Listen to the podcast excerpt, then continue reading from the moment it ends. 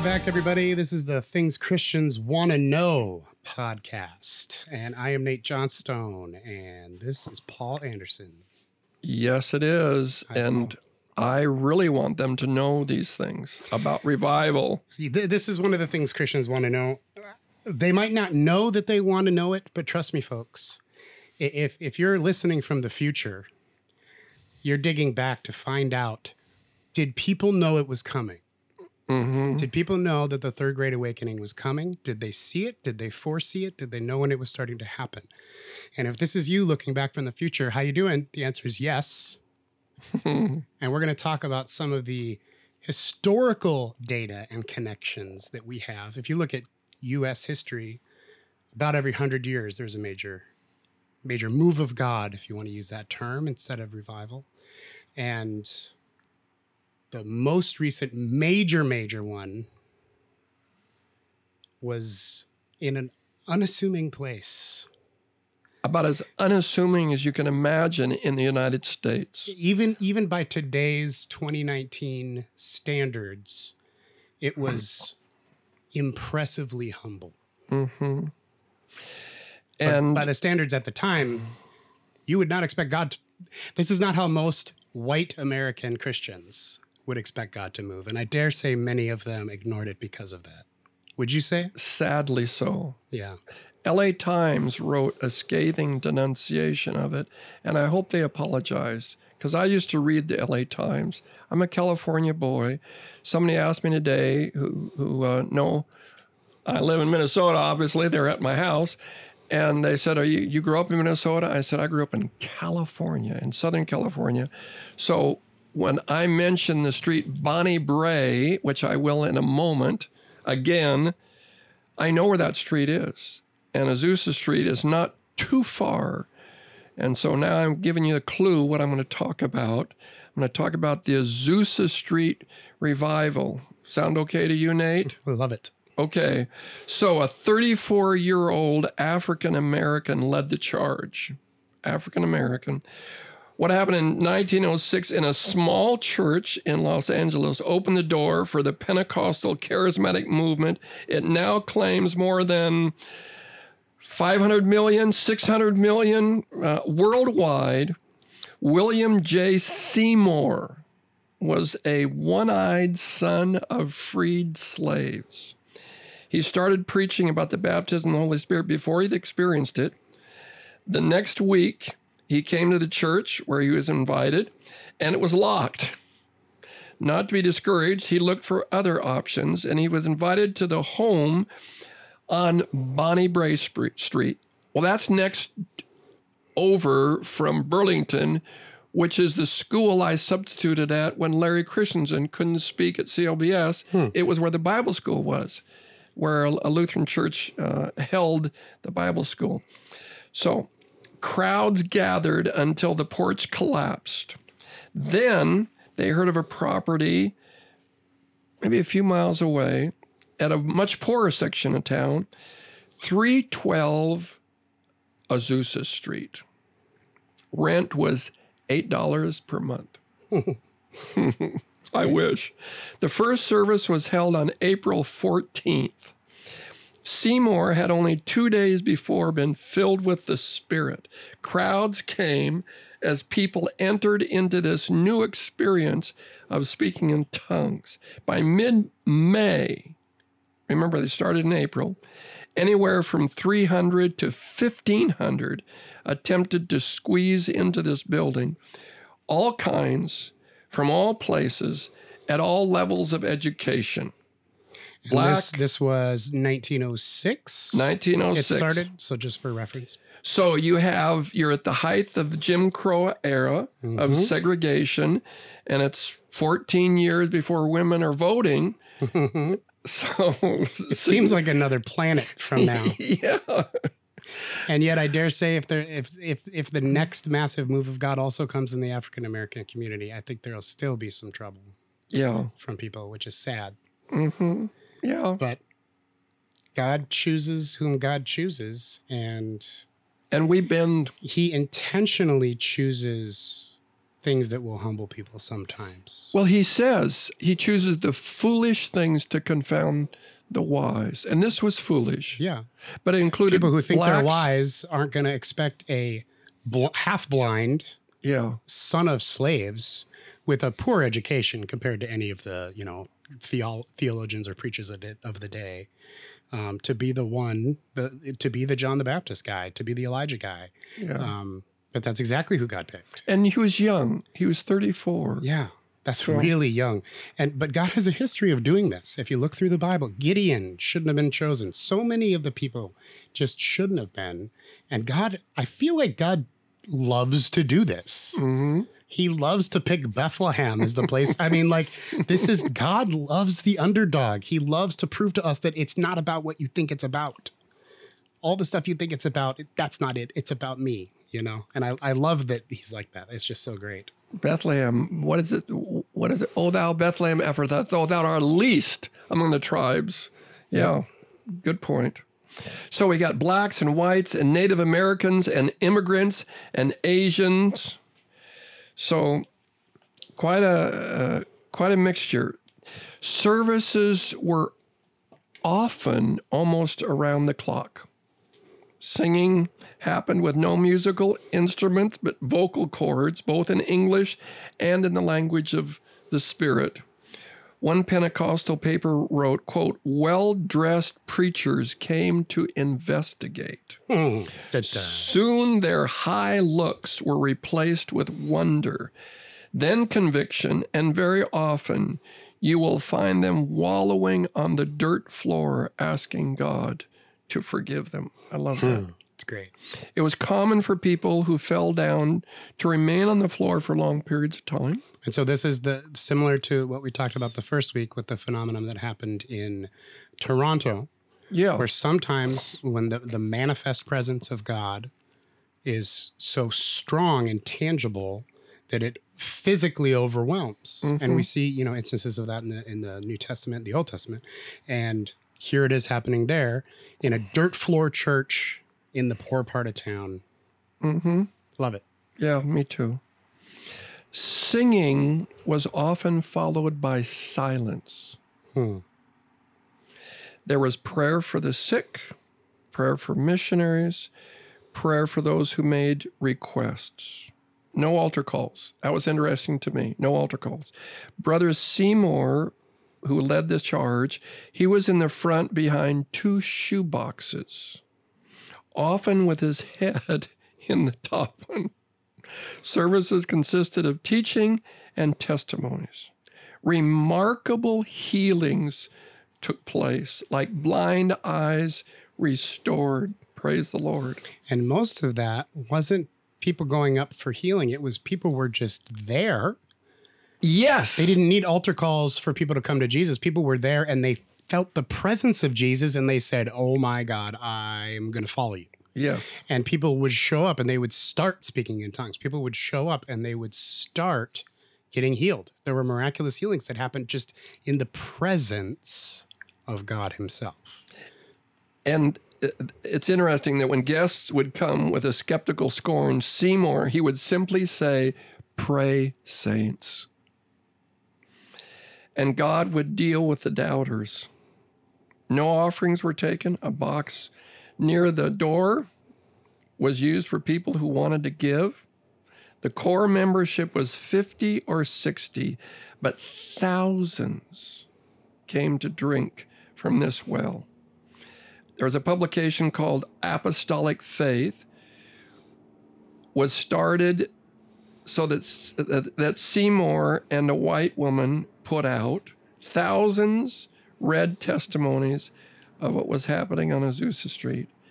And by 1907, you think about this, they published 40,000 copies. This is a smaller church with without significant printing capabilities. Or any money. They And a they- dirt yeah. floor. yeah, and they weren't taking offerings. Yeah. 40,000 copies, that's that's pretty substantial. Especially because word didn't travel then like it does now. Mm-hmm. You know, so this thing went viral. It did. The first viral news story of all time. And f- here, listen to this. They began sending missionaries around the country and around the world in October of 1906. So that's just a few months. Yeah, not even a year. 38 were sent out to other countries. Within two years, the movement was alive in 50 countries. And this is one of the things that marks the Azusa Street event, Mm-hmm. the Azusa Street move of God, whatever you want to call this thing that happened. And in my mind, it's why it eclipses both the first and second Great Awakenings. Although both of those things had lasting results, eh, with, with, with all of these great moves of God, what you see is a, a nation that is not doing well people who are greatly in need of God, people who have turned away from God, the kind of the kind of period of time when a good Christian looks around and says, "We might be done for." Yeah. They think about the good old days. They don't imagine the future could have hope or be anything better. So it's those kind of periods when you have your John Wesley, when you have your Charles Finney, and when you have your Seymour and your Dwight. Azusa Moody. Street, Dwight L. Moody, yeah. And so, in, in each of these type of events, God does incredible things. Tons of people get saved. Tons of prodigals come back, and then you have movements that start, or denominations, or whole giant things that start, and then you have the tertiary effects of gigantic social change. And so, like the second Great Awakening leads directly into hardcore abolition, abolitionism that starts world, uh, the Civil War, as well as eventually um, women's suffrage. Like those are two things that come directly out of the Second Great Awakening, because people got really close to God and they got a, rid of a lot of their selfishness, and they looked around and said, "Why are we keeping human beings as slaves?" That has to stop. Why are we not treating women the same as men? That has to stop because those are the kind of things that happen when enough of yourself gets burned away Sure. spending time in the presence of God. And when these folks in California were doing this, similar things happened, but they they they focused everything outward mm-hmm. into missions.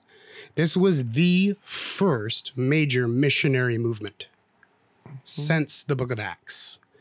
Missions have always happened, but this was the first holy cow, everything's about to change. Because in those first 20 years, you had hundreds and hundreds and hundreds of thousands of people in hundreds of countries coming to God. Mm-hmm. And so the Azusa Street, it, it- it's unique among these movements of God because almost all the energy of it went outward instead of inward. With mm-hmm. with other places, God does something and then it it builds that church or it builds that place or it maybe builds a denomination. But with Azusa Street, it did a lot of other stuff too. Obviously, there's a lot of Pe- Pentecostal denominations that all derive their heritage from Azusa Street, but um, it's the missionary movement that really makes a difference because there's there's more Pentecostals now than there are non-Pentecostal Christians worldwide. Protestants. That's insane in a century. Yeah. And it's primarily the two thirds world, the developing world. It's the mm-hmm. poor. See, it started among the poor. And so they went out to help people who are poorer than them. Mm-hmm. Well, at least we have a building with a dirt floor. There are a lot of people that don't have that. And so they went out to reach out. And so it, that's that's why I love the Azusa Street revival and the Pentecostal movement. Even even if you know you you might not be a fan of certain Pentecostal theologies, like in terms of missions, there's n- there's been no one who's done more since mm-hmm. maybe the Apostle Paul. Yeah. yeah. it's it's amazing. I like that, Nate. That's a really good. And point. Seymour is such a such a fascinating leader because he was so humble, like mm-hmm. almost to a fault. Like he did very little. Mm-hmm. You know, he didn't plan anything. He didn't write a whole lot. He published testimonies. He didn't put a lot of theology out there. He didn't do a lot of anything. Mm-hmm. All he did was commission people to go out and keep doing stuff. And it changed the world. I mean, it's when I studied him, it was humbling to me. And, a, mm-hmm. and a reminder that it's not about being clever. It's not about doing the right thing. It's not about having all the best leadership training and surrounding yourself with the most talented staff you can find. It's just about following the Holy Spirit. Jesus did not surround himself with the most talented staff he could find. he surrounded right. himself with a bunch of uneducated, constantly putting their foot in their mouth people. uh, people who, in those day and days in that society, they were not the religious nice guys. They were the the guys you find in the bar after church. You know, that's true. And those are the ones Jesus picked, and he did a pretty decent job, I'd say. Wouldn't yeah. you say Jesus did an all right job? So, I there's there's a there's lessons here, folks. and the lesson not to judge about Azusa Street because mm. I've read a lot of oh that's things sad. things published by seminaries. Oh, things published by oh. other denominations. Oh. Things in newspapers in New York about the Negro, the Negro hyper spirituality, mm. and that's that's what they called Pentecostalism for like twenty years. It was a Negro thing, mm. and by that, of course, it was a that they meant that as a very disparaging term. Sure. Not as a ethnographic term, and so it's it's just so fascinating, and it is there's so parallel to the early church. The early church first it was a Jew a Jewish movement, mm-hmm. right? And then to the Romans, it was a women's movement. The um, the emperor wanted to know what was up with this Christian thing, and so they researched it. And the guy came back and he said, "Don't worry about it. It's a women's movement. It, it'll phase. It'll fizzle out. They all do." Because when he looked at Christianity, he said there, he saw that there were all these women who had positions of authority and they had they, they had ownership in what was happening, and that was that was unheard of back then. Mm-hmm. And so he's like, "Oh, don't worry about it. It's not going to last." Crazy. You know, and so that God loves to do that. He, he does. Loves, he loves that.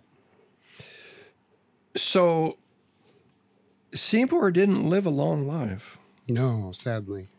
So uh, he died of a heart attack in 1922. Hmm. And uh, then his wife Jenny kept the church going until 1931 when they lost the building. So, but their legacy was not their church. No, it wasn't. And you're right. Their it, legacy was the 890,000 churches yeah. that have popped up around the world. Yeah. It's so interesting. I can't wait till I'm in heaven and I see an angel doing a great presentation about how human history actually went. and I'd love to see all the lines drawn between mm-hmm. different things, like between Azusa Street and me. Mm-hmm. You know, and like because I know one of those lines goes through the Jesus People movement, which we're going to talk about maybe next week or the week after. Do we have time to talk today about the charismatic movement because that's related uh, uh, to the? We could, or, or we could just pause early and, and do that next week. Okay. As a separate thing. I that sounds okay to me. Is there anything else you wanted to say about Azusa Street as a California boy? Uh, I'd like to pray. We we uh, I'd like to pray for our listeners because revival can do strange things to people. Some people just reject it because it's there's so much uh, that's reported that can be screwy and mm-hmm. that can make people think, I don't want any part of any revival. And there are even some mighty moves of God that have some elements in them, like the Toronto, that people say, I don't want to have anything to do with it. But revival is straight out of the scriptures, and we'll be talking about that either next time or the time after that. So God shakes things up and, and brings a renewal, a revival, an awakening, whatever term we want to use, and we want to identify with that. We want to be a part of it. We want to pray for it. So, Father, I pray for those who are hearing these podcasts as we talk about revival. I pray that you would encourage them to believe for a mighty move of your Holy Spirit in our day, in our land, in other lands, in the land of our birth, if this isn't the land around the world in Canada and Mexico and Asia and Europe, in Eastern Europe, in South America. We pray, God, that you would be moving in your world in our day we say, along with uh, the psalmist, do it in our day, in our day. Remember us, O Lord. Restore us again. Revive us again. Amen. Amen. And what this story also reminds me of every time, Paul, is that it, it doesn't matter who you are or who you think you are. What matters is, are you willing hmm to be used? It's not about your education, your experience, Oh, your pedigree, your money, where you were born, what your family name is. You, you name all the things that matter to us, people. Mm-hmm. And none of those things matter to God. God is looking for one thing willingness Mm-hmm. to say, I'll, I'll serve you. I'll, I'll do what you want me to do. And then he can partner with you and he can change a whole town. He can change a whole school. He can change a whole country. I mean, Seymour is a pastor of a church of 60 people. Yeah. He, this was not a megachurch pastor. oh, no. This was not the greatest orator of his day like Whitefield was. Th- This this is I'm not saying he wasn't a good speaker. I'm just saying he was he was as humble as you get, folks. And he's the one God chose. And so it doesn't matter who you are. I I literally pastor a church of 60 people.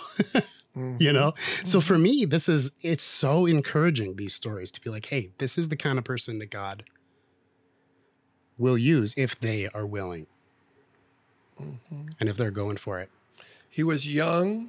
He was black. He only had one eye. He didn't have much of an education. And he wasn't even full of the Holy Spirit when he began to teach about it. Right. He just knew He just said this, this, was is in the to Bible. Let's yeah. let's look at this stuff. Yes. Seems like a good thing. Yeah. So so there must have been a boldness in him. Well, and a hunger for God, you know, hunger. And when that door shut, when that door was locked, he could have said, "Oh my, Yep. I guess I can't do this." He looked for another place until he found, and then they then it collapsed. He could have said, "Oh, I guess that's done." No. Then he found the third time around was Azusa Street. Hmm. And it's interesting that just two days before that April 14th beginning, God filled him. And so he was really ready on Azusa. Hmm. And he preached, and that they began to come. Amazing. It is amazing. I love this story. And people got touched if they humbled themselves to come to the poor part of town Mhm. in the church with the dirt floor amongst all the black people, Yeah. which required humility for a lot of these folks because they just didn't you, you didn't associate with those No, it was Type of people. segregation time. Oh, abs- not, not only did you not associate with them, you couldn't go to a restaurant with them. You couldn't invite Pastor Seymour out to dinner with you afterwards Mhm. if you were a white person. I mean, that's the kind of era where it's a whole nother world Yeah. than what we have today.